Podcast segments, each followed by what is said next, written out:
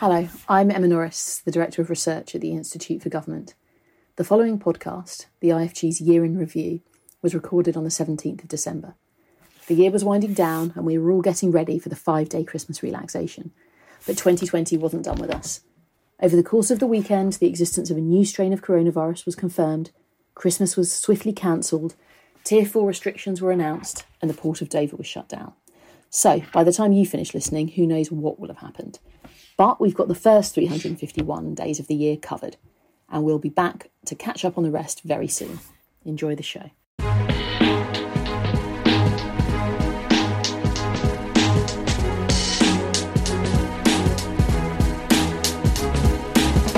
Hello and welcome to Inside Briefing. I'm Bronwen Maddox, and this is our special Year in Review podcast.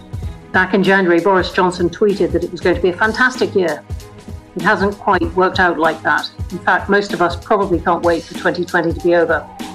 With the tragedy of COVID, the never ending sagas of Brexit, and the comings and goings of Whitehall, yes, remember him, this has also been an astonishing year for people who follow the workings of government, which is what the IFG does 365 days a year.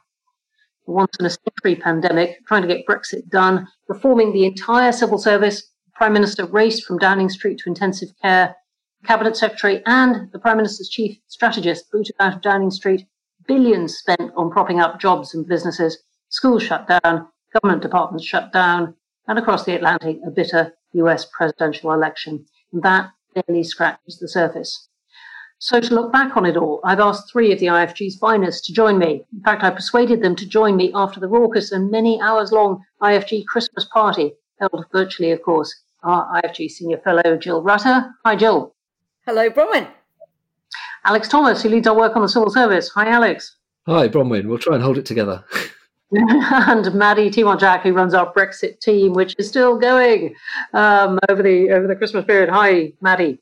Hi, Bronwen. Yeah, no, we are still uh, watching and waiting. Jill, let's start with you, and let's start with COVID and government. Let's begin inevitably then with the virus and this year. You're going to give us a quick 45 second take on the year.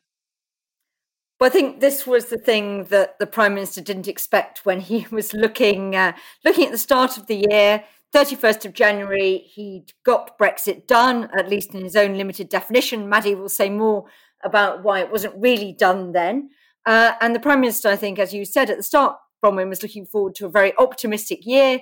He'd come in with his ginormous electoral mandate after his election victory back in December and had a year when he was going to splash some cash he was going to level up, set the new direction, finally settle the UK's future relationship with the EU.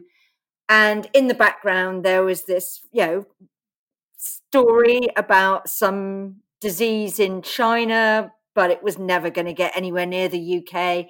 And if it did, we had perfectly good plans in place that would mean we would be minimally touched. After all, the UK had weathered SARS without any discernible impact, and the sort of swine flu back in 2009 had actually you know, not made much difference in the wider scheme of things. You can barely remember it now.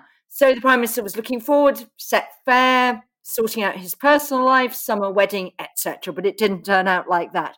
And I think what we've seen throughout is a Prime Minister who's really been struggling to step up to the enormity of the task he's been given.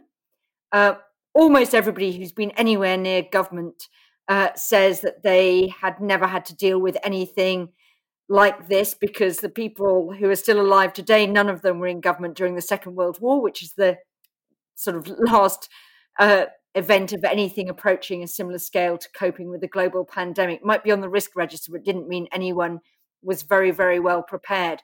And I think the other thing that's made it very difficult for the prime minister is both within himself and and within his party, he has been struggling throughout between his natural instinct to not impose restrictions, to try and weather it through, to support the economy rather than sort of do the massive clampdown for public health. And that's meant that he's been forced reluctantly to take measures that go against all his better instincts and has laid himself open to the charge that he's always just that bit behind the curve. Combined with that, his natural boosterism, what he's after all good at, why he's so popular, is his optimism, which has led him into a repeat cycle of over promising and under delivery.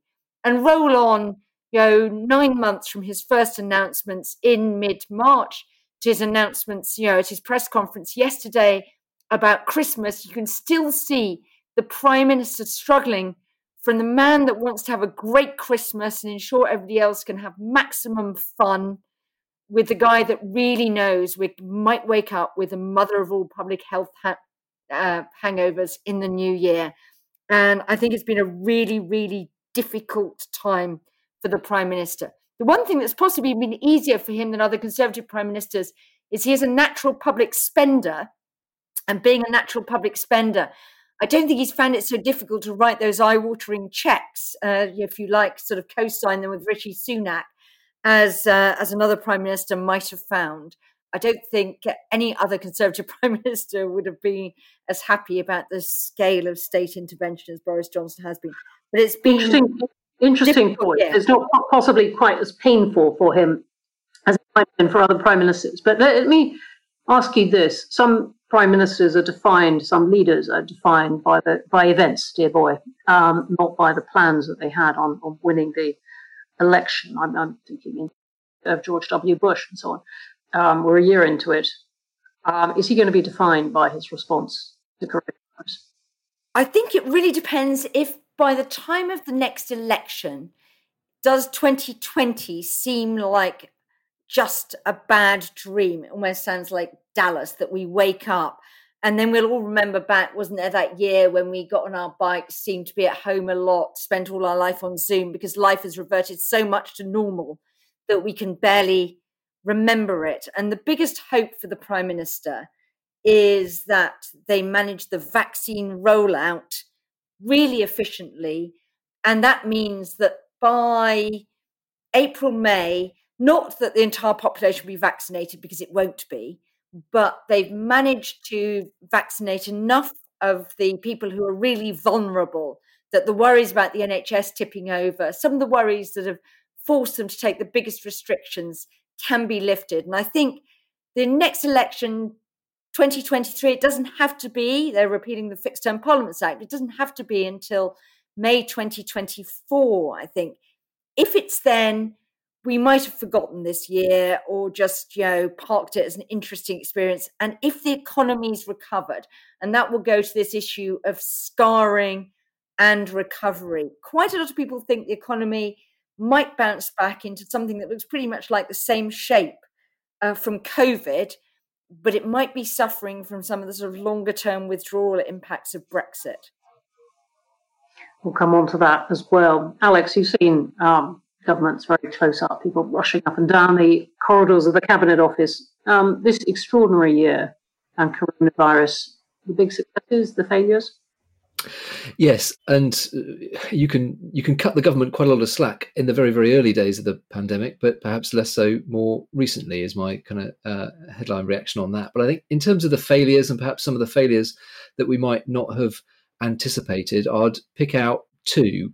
Uh, the first is itself a failure of the government to anticipate a succession of things. I think this the, the government's really struggled to look more than a few weeks, a, f- a couple of months ahead, and we've seen this in a succession of different uh, aspects of the pandemic from uh, anticipating the second lockdown so you're failing to anticipate the second lockdown at the same time as promoting eat out to help out all the way through to um, jill mentioned the recent um, tangle they've got into over christmas quite a lot of these things uh, were uh, able to be anticipated. And i'm surprised the government hasn't been able to carve out and the civil service hasn't been able to carve out the space to uh, to anticipate those things. The other uh, failure that i would pull out and, and i am surprised about this is communications any government's communications will be put under strain by a crisis like this. But I think time after time, we've seen confused messages, uh, conflicts between sort of optimism and pessimism, reversals within a few days. And as I sort of said earlier, I think the that's that is understandable in the very very early phases of any crisis while you're still trying to establish information and get um, get everybody in good order. I've been surprised that the the, the comms machine hasn't uh, had more of a, a grip throughout the later phases. Um, you asked about successes. I think there are lots, but a lot of them have been obscured by the poor communications. We've all talked a lot about the success of the economic uh, and financial support early in the in, in the crisis. I think that was a success. I think also there have been extraordinary efforts in the health service uh, around mobilisation, uh, not just the building of the Nightingale hospitals, but some of the you know the investment, the portfolio investment in uh, vaccines, re-gearing the whole of the NHS to deal with sort of era-defining um, pandemic. So uh, uh, those sort of um, under the bonnet things, I think, have been a success, but they've been obscured by um, by the, the top line messaging. And Maddie, if you look back a year, we would not have believed, I think, uh, the intrusions and restrictions on people's behavior, intrusions into our life, explaining you know, exactly where we are in some circumstances and so on, unprecedented new laws. And keeping an eye on all this is the job of Parliament, among others. How do you think so I think, I mean, it's quite interesting to look back at how sort of Parliament has performed during the pandemic. I mean, I'd first just broadly say that actually, like you know, there, there was a sort of heroic amount of work done in ensuring that Parliament could go ahead in a virtual format. You know, we've ended up largely in a sort of hybrid format where some some um, MPs can dial in from home, and the peers largely also are sort of operating from home, while some are in the chamber. But I do, I, you know, I sort of feel like credit should go where credit's due. That actually, you know, a lot of people worked very, very hard to make sure that our parliament could continue to sit and could continue to scrutinise what the government was doing. Having said that, I do think that, um, particularly at the start of the pandemic, I think that Parliament did hand over a lot of control to the government. I mean, if you look, think back to March when the government rushed through the Coronavirus Act and gave sort of ministers sweeping powers to make a lot of these changes to our lives without having to return to Parliament, I think that there was clearly a sort of a concern about what how Parliament would operate, and so whether or not um, they would be able to sort of renew powers, for example, that ministers might need.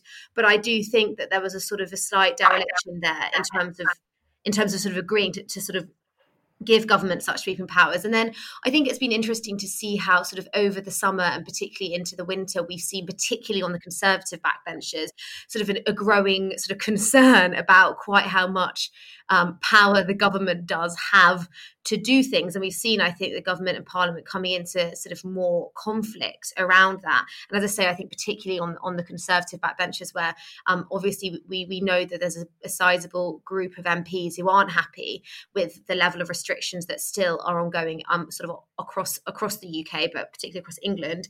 Um, we know that there is a sort of group of them who are concerned about what the government is doing, and they have exercised pressure on the government to come back to Parliament to ask for for their powers and to sort of approve regulations, um, put, putting new restrictions on our on sort of daily life. So I think we've sort of seen Parliament maybe assert itself during the process, but but I would say that I think at the beginning anyway, um, there was I think they they sort of to an extent um, allowed the government to to sort of concentrate power. I mean, it's obviously difficult because when you're looking at a government with an 80 seat majority, um, sort of how much can can um, can uh, MPs do? Um, but I but I do think it's been quite interesting to watch that that sort of tension play out. Although, as I say, it's sort of more within the party rather than necessarily in Parliament itself. I mean, I think it's also been interesting to watch sort of I know we're going to come on to Brexit, but in terms of that relationship between Parliament and government, is you know uh, the sort of Conservative Party, many MPs in the Conservative Party have been quite happy to allow um, the government to have pretty free reign in trade negotiations. You know they haven't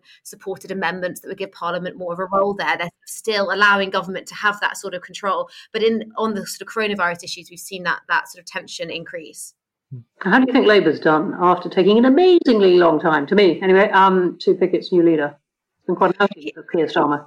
It's been really interesting, I think, to watch Labour because I do think Keir Starmer and the Labour Party have had a very difficult, they've had to tread quite a difficult line because they do want to, you know, in terms of responding to the pandemic, they, they you, you can't be criticising and attacking the government at every turn because some of what had to happen what happened this year was really about you know broader public health and some of the measures the government introduced were sort of designed to protect people's lives and protect people's livelihood. So i think that you know when the government was was sort of tr- taking steps to do that i think Labour largely has tried to be supportive. You know at times they've tried to say well maybe we need a little bit more money. And we obviously very noticeably noticeably Keir Starmer came out in October and called for a national lockdown before the prime minister announced one. So we've sort of seen moments where I think Labour has has tried to be a bit more uh, assertive, but but I think that it's been difficult, and I, it's quite interesting that now, particularly with the recent regulations where um, Labour chose to abstain, there is now a, a, growing narrative about Keir Starmer, you know, sitting on the fence rather than um, saying this is what Labour stands for, this is what Labour believes in, and I think that's going to be something that Labour is really going to have to think about going into next year. And I mean, you know, uh, the, the what they're going to do on Brexit, I think, will also come into that. It's interesting. There've been a couple of moments when Keir Starmer and Labour could have asserted themselves and could have chosen to to uh, extract a bit of leverage, but chose not to. Uh, and I can, you know, I can see. So, so the the, the abstention that um, Maddy mentioned, there, there, were enough conservative rebels for um, the government to have to concede on, you know, a greater support package when the uh, uh, uh lockdown came in. Uh, and Starmer chose not to exercise that leverage. I assume because he doesn't want to own the issue and he doesn't want to. He want he wants to keep as much political space as possible. Um, so I sort of understand that. But as Maddy said, it's becoming less and less uh, tenable, and and he, he's going to have a number of these decisions, I think, over the rest of this parliament as the Conservative Party asserts asserts itself over the prime minister, where he has to choose whether he wants to uh, step out of the debate or try and uh, shape it to, to Labour's advantage. Yeah, Jill, can I ask you about one thing? Looking ahead to next year, and we know that the elections in in May, um, and the, the question of how Scotland, Wales, and Northern Ireland have fared and all this and relations with them is, is, is going to be a big deal. Relations with, with local mayors. Um, where do you think this year has left us?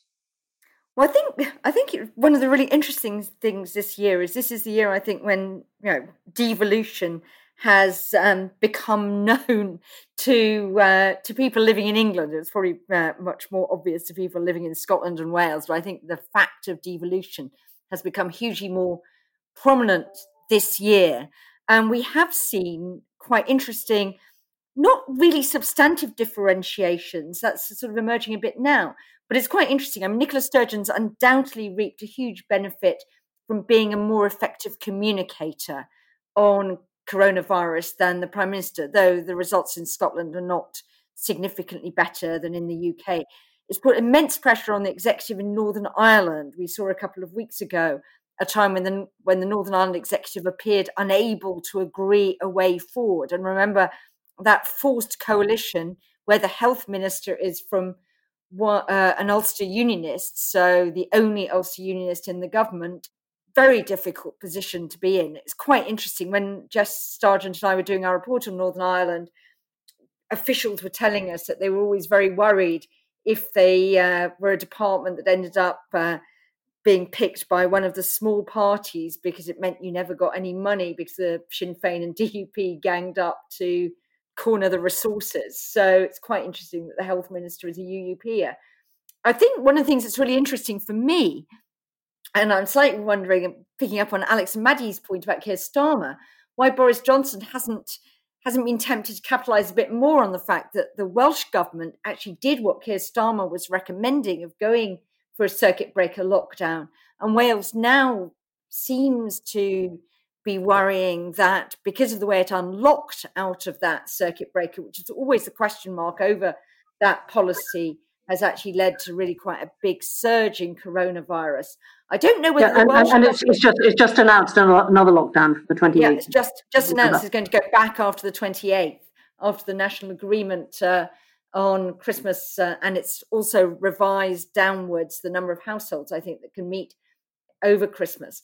But I think it's quite interesting whether any of these governments feel an impact from the way in which they've handled. I don't know whether Mark Drakeford, who's now become something of a national figure, I was slightly surprised to find someone doing an impression of him on Dead Ringers at the weekend. I don't think that would have happened a year ago.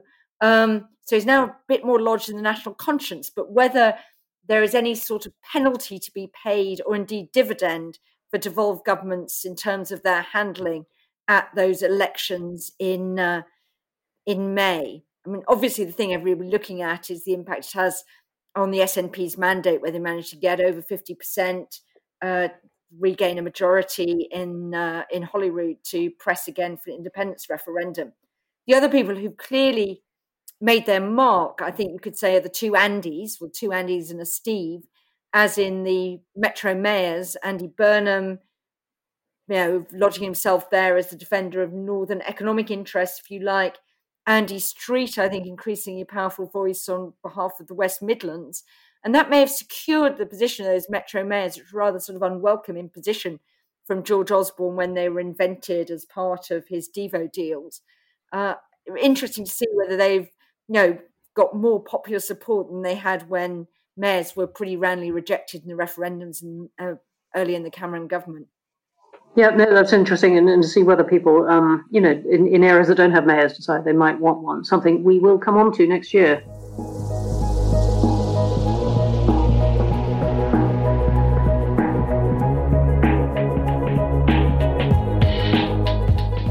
All right, well, thank you for that. Let's turn to our second subject, which is the civil service and people in it and special advisors, and one of them in particular. So, Alex Thomas, um, you're a former civil servant, you now are leading civil service watcher. Give us your quick blast on what. Yeah. My my take on the on the civil service in in, in a minute. Well, I'll, I'll, I'll do my best. And, and you mentioned him already. It's hard to get away from Dominic Cummings, and uh, so it was right at the start of the year. I just checked. It was January the second when he published his uh, infamous blog calling for super talented weirdos to uh, come and join the government. He uh, promised them excitement and influence, but he also told them that he would bin you within weeks if you don't fit at the same time as uh, seeking cognitive diversity. So uh, I think that that sort of set the tone for the year, really. Uh, lots of big talk, angry briefing, threats, and tantrums, but all of that obscuring actually what was a pretty sensible problem diagnosis of what was wrong with the civil service and, and where government should be doing things better then it wasn't until June until we sort of first heard the briefings about a hard rain falling on the civil service that has uh, since become a, a, synonym for the for the Cummings plans. And over the year, by my count, I think it's 11 permanent secretaries who had got a soaking from that rain and had left the government. Um, some went very quietly and moved on to new jobs, some extremely publicly dismissed uh, with um, briefings against them, uh, and others through pretty spectacular resignations, Philip Rutnam and uh, Jonathan Jones. Um, but they were all replaced with conventional choices who were mostly career civil servants. And while all of this sort of soap opera was going on in the real world, uh, as we've been talking about, coronavirus and Brexit uh, showed some of the strengths of the civil service a rapid shift to home working and ability to mobilize economic, uh, human, and other uh, resources, as we were talking about earlier, but also its weaknesses with uh, fragmented accountability, weak central coordination, and poor use of data, amongst many other things. So, where do we sit at the end of the year? I would say uh, superficially a lot has changed, but fundamentally not all that much was actually uh, got done in terms of the civil service uh, and changing it in 2020. Uh, so the 2021 question is whether Michael Gove sticks around, whether he can work with Simon Case, the new cabinet secretary, and whether they can uh, make some changes that actually happen and last. Thank you for that. Um, so the way you, you described it, the hard rain did start to fall on, on some civil servants before it fell on Cummings himself. Um, but does that amount to more than just changing one lot of people the government happen not to want to work with and putting in others it rather preferred? It, it, uh, should we actually expect these wider reforms, or is it just a reshuffle of the top team in the way that governments quite like to do? Yeah, so I think it's two quite different things. I mean, does does it change that much the the sackings and the the, the uh, merry-go-round? No, it doesn't. Uh, as I said, uh, the same sort of people are heading government departments. The same sort of people are uh, are leading the civil service. The thing that changed, and we'll we'll see how this plays out over the coming months, is obviously it sets an atmosphere. If there's a, if there's an atmosphere that you uh, you will be briefed against, you will be dismissed if if you don't perform or if you happen to fall out of favour more um, uh, more more likely, uh, then that does change the environment. But I think those sort of sound and fury personnel changes are actually quite a different thing from the daily grind of uh, reforming the civil service. Bronwen, you hosted an event with with uh, John Kingman yes, uh, this week, and he made the point that um, uh, he made the point that that civil service reform is a slog, and the sorts of things we're actually talking about, if you want to change the civil service, are accountability uh, structures uh, and and making sure people uh, hang around, uh, civil service pay, making sure you get the right skills in the civil service. I think all of that will carry on happening, though I think some of it depends on on whether Michael Gove stays in his his current job. Um, but I'm I, I, suspect with less uh, sound and fury and a bit more uh, under the radar. One final point on this is this is the sort of you know the triumph of Francis Maude. Actually, some of these permanent secretary turnarounds, uh, quite a lot of those eleven weren't sacked or or didn't resign. They came to the end of their five year terms in a different world, we might have expected those terms to be renewed, but actually, um, Francis Maude can uh, sort of sit back and, uh, and, and see the consequences of actions he took in 2011, 12, uh, 13, and that's arguably had far more of an effect on this than Dominic Cummings ever did. Mm, and we put a new cabinet secretary, and you, you, you talk about there being the same kind of people. On the other hand, Simon Case is, I mean, he's very young, job. Uh, he spent a bit of time working with the royal family, which arguably, I'm going to suggest, has had a, as bad a time. Um, in public relations in the past year with Princes Andrew and Harry um, uh, and so on um, as, as parts of the government. Is, is, um, is he going to be the right person? I think he's he's the right person because he has the confidence of the prime minister. Um, so the, the, the best thing about the Simon Case appointment is there was no doubt that he was the person who Boris Johnson uh, and at the time uh, presumably Dominic Cummings uh, wanted to be cabinet secretary. You can't do the job if you don't have that that first magic ticket. And the risk, if somebody else who didn't have the prime minister's full confidence had been, been appointed, is that they would be marginalised and um, uh, and and wouldn't be in the room when key decisions were made. So I think Simon Case starts from a you know has has, has a good um, uh, a, a, good grounding there. The the big thing for him, as we've talked about um, before, uh, is the leadership of the civil service, the leadership of the permanent secretaries. Another really interesting little nugget is um, we've learnt that um, he's carved out the line management of the permanent secretaries to Tom Scholar, who's the Treasury permanent secretary, and Alex Chisholm, who's the chief operating officer, civil service. So he's clearly trying to sort of broaden his top team and uh, uh, and establish himself in uh, you know uh, as as the uh, leader of that trio whether he can impose his will on that, whether he can show that he can stand up to the prime minister, and whether he can uh, broadcast his leadership of the civil service will be a really big test for him in 2021. Can I just come here begin here because I think one of the really interesting developments this year in the civil service has almost been the return of the Treasury. Earlier in the year, we saw Sajid Javid resign over Number 10's attempt to merge his his advisor team with the Number 10 advisor team. Uh, I think when we were on a prog- podcast earlier in the year with Salma Shah, she was saying that basically, in a sense, effectively, it's ended up with Rishi Sunak just having a bigger advisor team who clearly have been pulled towards the gravitational weight of the Treasury. Very interesting that Tom Scholar, who is the one survivor of that list of permanent secretaries who were on the sort of, you know, the notorious S asterisk asterisk T list that the government was briefing out of number 10 earlier in the year has not only survived, but he has now got this position as being part of the triumvirate at the top of the civil service alongside Simon Case and Alex Chisholm managing the permanent secretaries.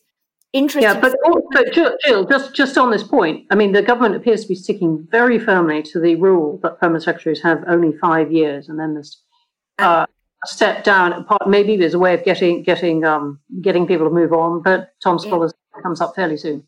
Tom Scholar comes up next year, so that's a very interesting question of whether he survives that. I think uh, that will be a very interesting test. I know the Treasury Treasury officials would uh, would very much want him to. He's certainly young enough to. Nick Macpherson, after all, went on and on and on as permanent secretary at the Treasury. So it'll be a very interesting question about whether he just sort of steps quietly aside to chairmanship of some bank or wherever sort of thing Treasury permanent secretaries go on to do. The third thing that I think marks a bit of a comeback from the Treasury and a bit of a reorientation back from what you might call the sort of reign of the securocrats under Mark Sedwill is the uh, appointment of Dan Rosenfield, a former Treasury official who went off into the city uh, to come back to be pro- chief of staff after this big falling out with Dominic Cummings and Lee Cain. That's very much a sort of conventional civil servicey appointment to this sort of slightly odd hybrid administrative come political role as chief of staff. but also a sort of you know reassertion, I think, of a bit of the Treasury world view at the centre of government. I don't know that Alex agrees with that. Yeah, completely. I think if if the uh, departure of Dominic Cummings was significant, the arrival of Dan Rosenfield is even more significant. It shows that um, whether he manages to do it or not, the prime minister, I think, is serious about the reset that we were talking about a few weeks ago. Um, uh, so you you don't appoint someone like that unless you uh, realise that you've uh, you've you've got it wrong over the past year and you want to calm everything down and get a bit of good order back into Downing Street. Yeah, Jill, one thing I wanted to ask you, I mean, you've, you've seen um, Whitehall close up. We're often told that civil service are at their best in a crisis. Have we, have we seen that this year?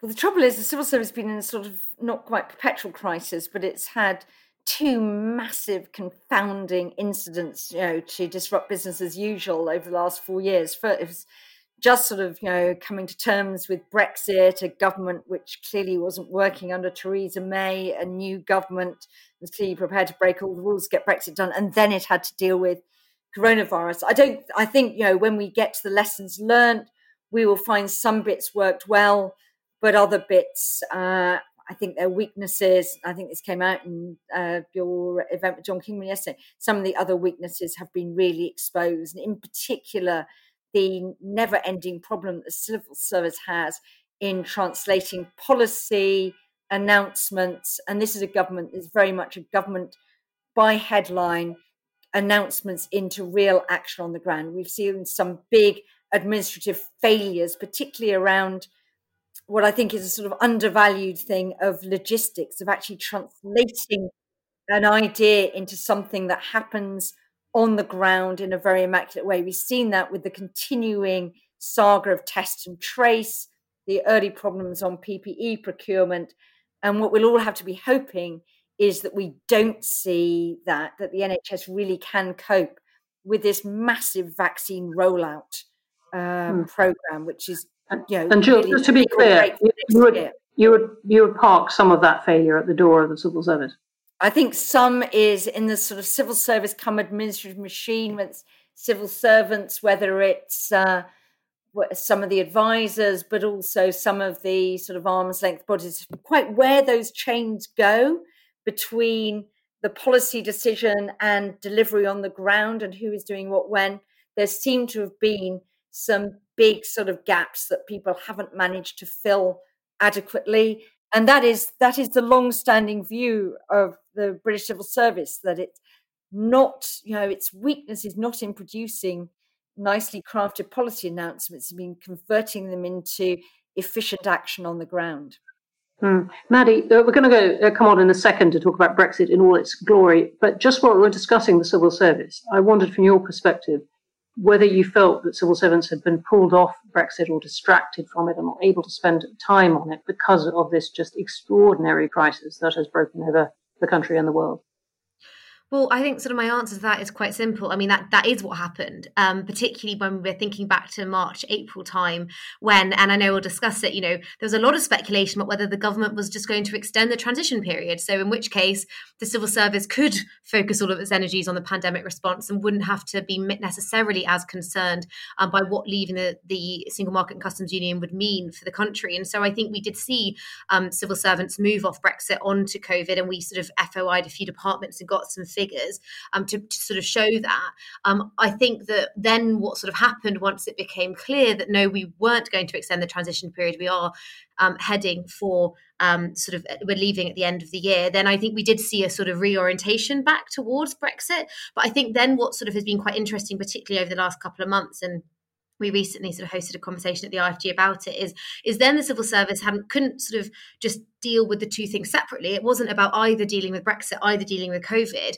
As we headed to the end, are heading towards the end of the year, it's really about how those issues are going to interact and how do you manage both at the same time? How do you manage a resurgence of the virus in January alongside a vaccine rollout, alongside managing disruption at ports? So that I think has sort of been a bit of that sort of to my mind from the outside anyway, been the story of the civil service on sort of Brexit and COVID this year. I mean, the only thing I was also would just like to add sort of to, to what Jill was talking talking about whether civil service has either struggled or not. I think the other sort of big thing to talk about, and again, Jill has mentioned this a bit earlier in the podcast, but just is the fact, and this is something we saw through Brexit, but I think COVID showed it even more, was the lack of understanding of devolution in Whitehall. And that's something that we've already flagged that Brexit sort of showed that problem. Um, but I think that coronavirus has also shown that where there's so much confusion about whether rules are applying to England, the UK, what the government could do sort of UK wide, what it could only do for England. And I think that tension has also been demonstrated. And as I say, that's something that Brexit highlighted as well. I think Brexit has put a huge amount of tension on the devolution settlement, but I think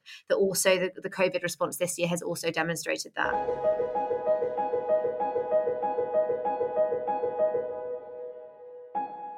Well, with that, let's do our final pivot and go to Brexit and that word and subject that have dominated the last four and a half years. So, Maddy, floor is yours.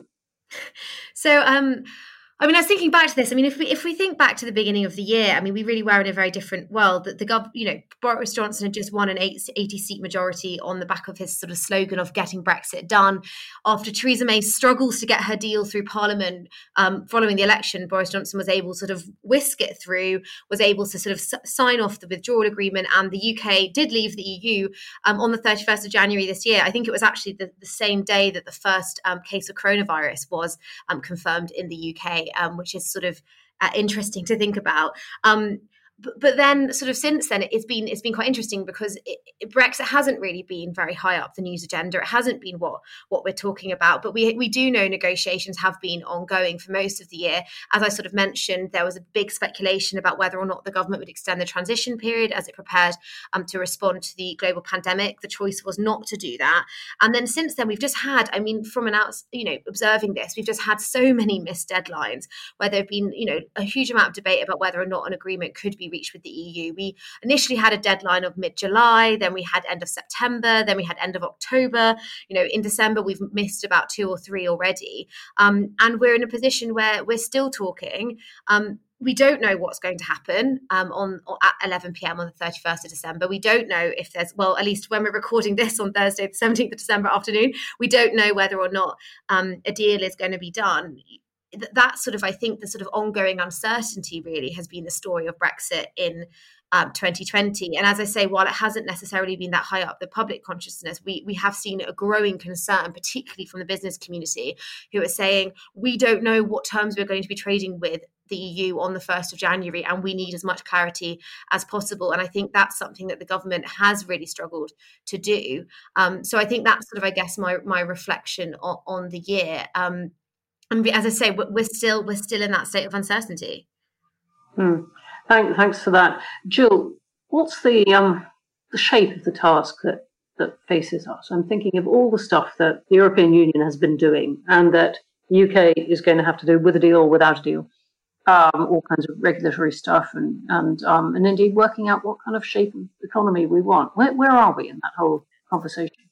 So you could divide it, if you like, into sort of various categories. There's the things where we're taking over functions from the EU or having to expand them. And we saw that actually uh, quite interestingly on coronavirus, where the UK's um, Medicines Health Regulatory Agency approved, gave interim approval on an emergency basis to the um, Pfizer BioNTech vaccine, and the European Medicines Agency, which apparently is still slightly struggling with staff losses after its post Brexit relocation to Amsterdam hasn't yet approved it for use in the EU. So that's the sort of thing where we've just got to expand capacity. That, it, but we're doing things we've done before. That's the MHRA, the Competition and Markets Authority, the Civil Aviation Authority is having to take over lots of functions from the European Air Safety Agency. So a range of things where the functions are known, we're having to take them over.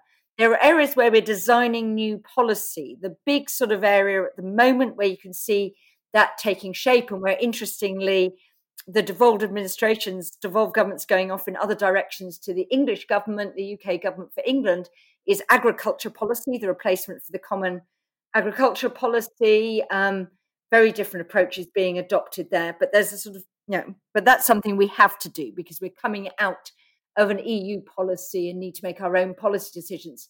Then the big next set of issues, and we've seen some startings of the UK approach here, is on how do we use the new flexibilities. A couple of weeks ago, the Chancellor announced that he was, you know, giving EU financial institutions equivalent status to operate in the UK market. We're still waiting on a decision, an autonomous decision by the EU for UK financial institutions.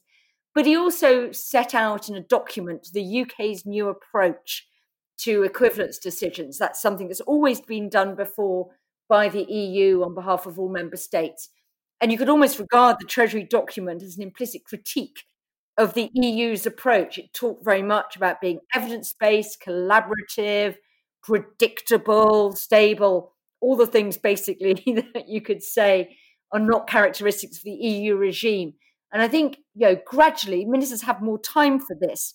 They will want to start defining new policy directions, but they'll have to have one eyes over whatever they sign up to if they sign up to some sort of deal about whether that triggers any of these level playing field risks. I mean, but the immediate thing that's going to preoccupy them for the first few months of the year, and indeed maybe most of the rest of the next year, is just getting you know the basics right, getting the border functional as functional as possible.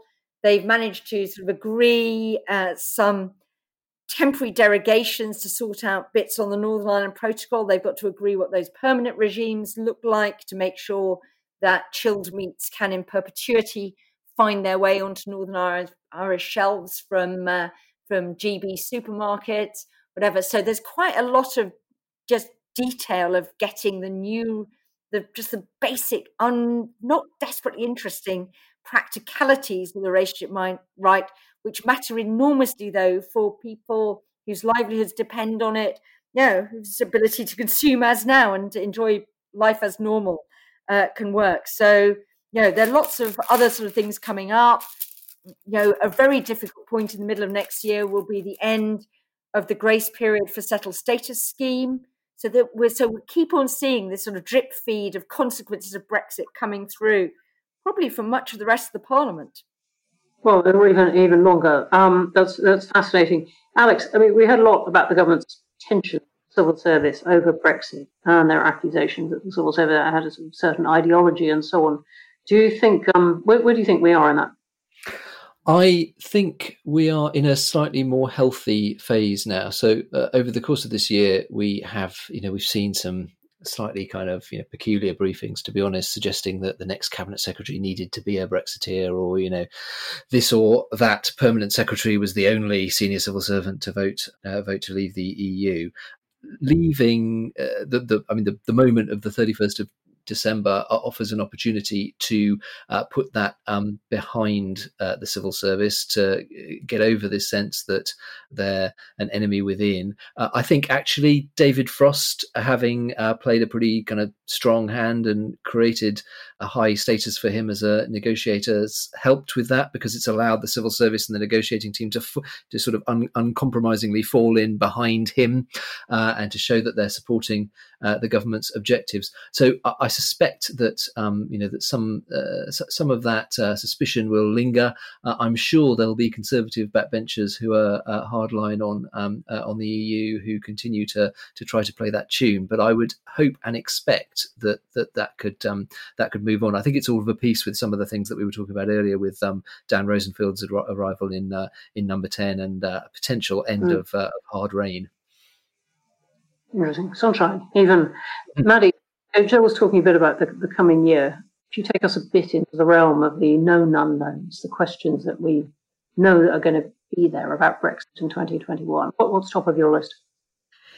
So there are sort of two different categories, I think. I mean, on, on the one hand, I think one of the the big um, sort of the, the, one of the things that we're going to be watching anyway is just how does the government manage the end of the transition period? I mean we are expecting a huge amount of disruption not just sort of at the border but also just for how businesses operate as they have to adjust to new rules and rules that they're not likely to know the detail of until you know a very very close to the end of the year. So how, how the government sort of you know we know businesses won't be ready for the changes. How does the government sort of encourage businesses to prepare and get them into a place where they are able to comply with the rules of both the UK and the EU when they're trading.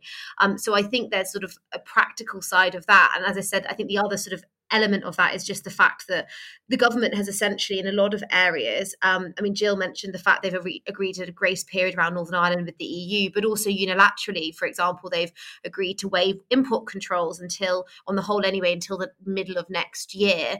And um, there's also sort of they've accept they'll accept certain um, sort of uh, EU requirements on labelling, and again, that's going to phase out. So I think there's going to be something very interesting about observing how sort of those the end of those sorts of grace periods kick in and how the government handles that and also how businesses respond. So i think that's going to be on the top of a lot of um, civil servants list. And then i think the sort of broader question that i think still hasn't been answered and i think is going to be quite interesting and there are some opportunities i think for the uk government to answer them next year is just what the uk's sort of place in the world is outside the eu i think the last few years as as as we've sort of been trying to figure out what we want from brexit it's the uk has been very internal looking um, and i think that if there is, particularly if there's an agreement with the EU, which sort of resolves some of the questions about how the UK will trade with the EU, it will then leave more space to discuss how the UK then sort of goes out into the rest of the world, both sort of in terms of its relationship with Europe, but also with other um, countries, not just trading and trade deals, but also sort of other areas of cooperation. And there are some opportunities next year for the UK to do so. It will be president of the G7, also be hosting um, COP26, the Global Climate Change Conference in Glasgow next year. So I think that that's something that I think will be quite important is actually thinking about um, what the future of the UK is, and that's both sort of internally and sort of internal um, relationship between the devolved administrations and the UK government. Sort of how does the UK operate as a nation, but also, as I say, how how it engages um, with the rest of the world. So I think that's that's sort of one of the other I think, big unanswered questions at the moment that I think that the government, I mean, they, have sort of got the integrated review um, into foreign policy and defence. So I think, you know, we might get some answers, but I think that's that's the sort of other thing that I would say is that should be at the top of their list. Very, very, very interesting. We are talking on our podcast, our weekly podcast, um, about um, how it's also going to have to get, get a sense of the, the, shape of the economy, and that sounds very dry. Um, you know, really, what kind of country Britons want their country to be. Um, uh, anyway, much to be said on that as well as we go into next year. Well, look, thank you all very, very much. But before we sign out, to ask you all to give me your winner and loser of 2020. Uh, Jill, I'm going to start with you. I'm going to start. Um, so my winner of the year, I'm going to nominate um, Sir David Spiegelhalter, eminent statistician. You could also have Tim Harford, people like that, because I think one of the big winners of this year has been the importance of numbers and reliable statistics and the importance of being statistically literate. And I think that really, really matters. My loser of the year, rather controversially, I was going to offer you up Rishi Sunak. Um, many people might think he's a big winner of the year, and indeed he's still sort of really quite popular and things like that.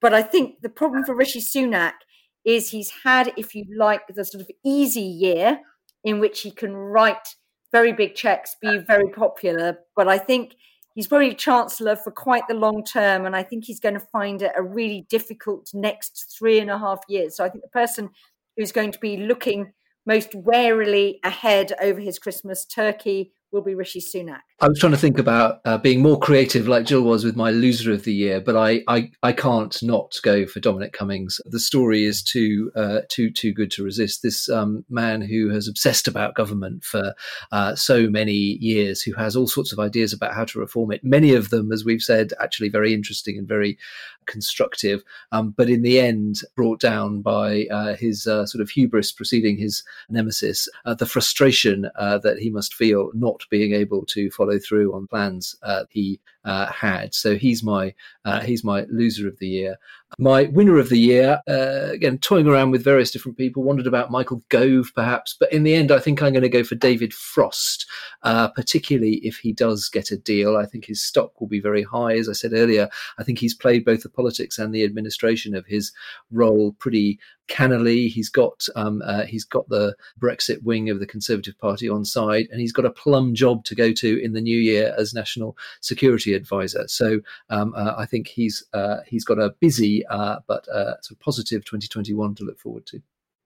It's interesting, actually, on winner of the year that um, Alex just said uh, Michael Gove, because I, I, was also toying with Michael Gove. I think, I mean, I think he's had a very difficult year. He's been in charge of a lot, but I think he's sort of shown himself um, sort of in pretty good light. So I think he ha- he has had a good year. But I think, I mean, I was going to go a bit more sort of abstract, but I think that the winners of the the winner of the year or the winners um, are sort of vaccines. I mean, I think that the fact that we've managed to get a COVID vaccine in actually sort of shorter time than a lot of people thought possible, I think is incredibly impressive. I think it shows what can happen when um, sort of a lot of resource um, goes behind it, and, and you know there's sort of investment and and desire both from the government and, and the population. And I think the fact that, for example, we're closer now to a vaccine on malaria, I think you know is something to be to be celebrated. So I think that the sort of public health um, side, I think, has has obviously had a sort of good year in very sad circumstances. Um, I think my loser of the year, I mean, I was thinking about cabinet and sort of who hasn't really had a good time of it.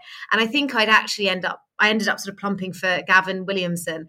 Um, I think that he's had he has had a very difficult year um, in the sense that he has you know there have been u-turns around school meals there's obviously been all the debate around school closure around christmas where councils in london decided to close schools and he sort of said no you've got to keep them open and, and i think that he's come in for a lot of criticism, and I think that probably quite a lot of that is well deserved. So I think he's had a pretty um, bad year, to be honest. Criticism from the IFG as well. Uh, Maddy, um, thanks for that. Well, I, would go even more abstract than, than, Maddy and say the winner has been science and the loser politics. But I, if you want to put names to that, we can say the winner for me would be Anthony Fauci, the uh, presidential advisor who's a director of the National Institute of Allergy infectious diseases and has been a calm voice for science in all this. And the loser, uh, I would put, is Donald Trump. The IFG um, believes that uh, Donald Trump uh, lost the presidential election. Um, point we're not going to spend time debating next year. Um, Even Mitch McConnell agrees, promise. look, thanks for all that, and thanks so much for leaving the IFG Christmas party to be here. You can now go back to it still going on. I think no one can say we are committed to our task of making government more effective. That's it for the year. Thank you all at home for being with us throughout it. I hope we brought some entertainment and some enlightenment, or at least helped explain what the government is up to during a year which has been largely spent at home. If you enjoyed this episode and want to hear more IFG discussions, please do check out our sister podcast, IFG Live. So that's going to be the end of uh, 2020. Farewell memorable year, but we're looking forward to better days next year. All the best.